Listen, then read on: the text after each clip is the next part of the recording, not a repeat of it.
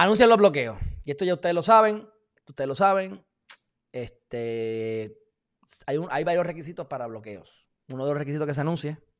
Y otro de los requisitos es, entre otras cosas, que haya una salida. Si usted ve un bloqueo, en el momento que usted ve bloqueo, usted tiene que tener la capacidad de ver una salida en la cual usted se va a poder salir y no pasar por el bloqueo. Eso es lo primero. Si no, eso es un entrampamiento, básicamente, casi. Pero ¿qué pasa? Ellos dicen, esto va a ser por toda la isla. Vamos a, van a tener bloqueos por toda la isla. Pues ya eso, eso, es el requisito anunciado. Ya no es en Fajardo, ya no es en Cabo Rojo, ya no es allí eh, La Barbosa. No, no, no, no. Ahora es en toda la isla. Y comienzan a las 9 de la noche. Y por lo menos hasta ahora, lo que están diciendo es.